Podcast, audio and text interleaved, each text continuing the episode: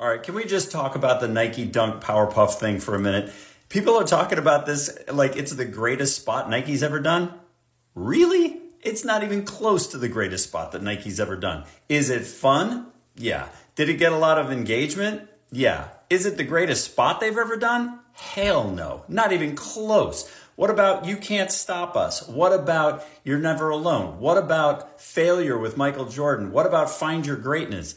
Those are some of the greatest spots, the most engaging, inspirational, emotional commercials ever made. And you're going to talk about a Powerpuff Girl dunk spot is the greatest spot Nike ever made? Please. Short Cast Club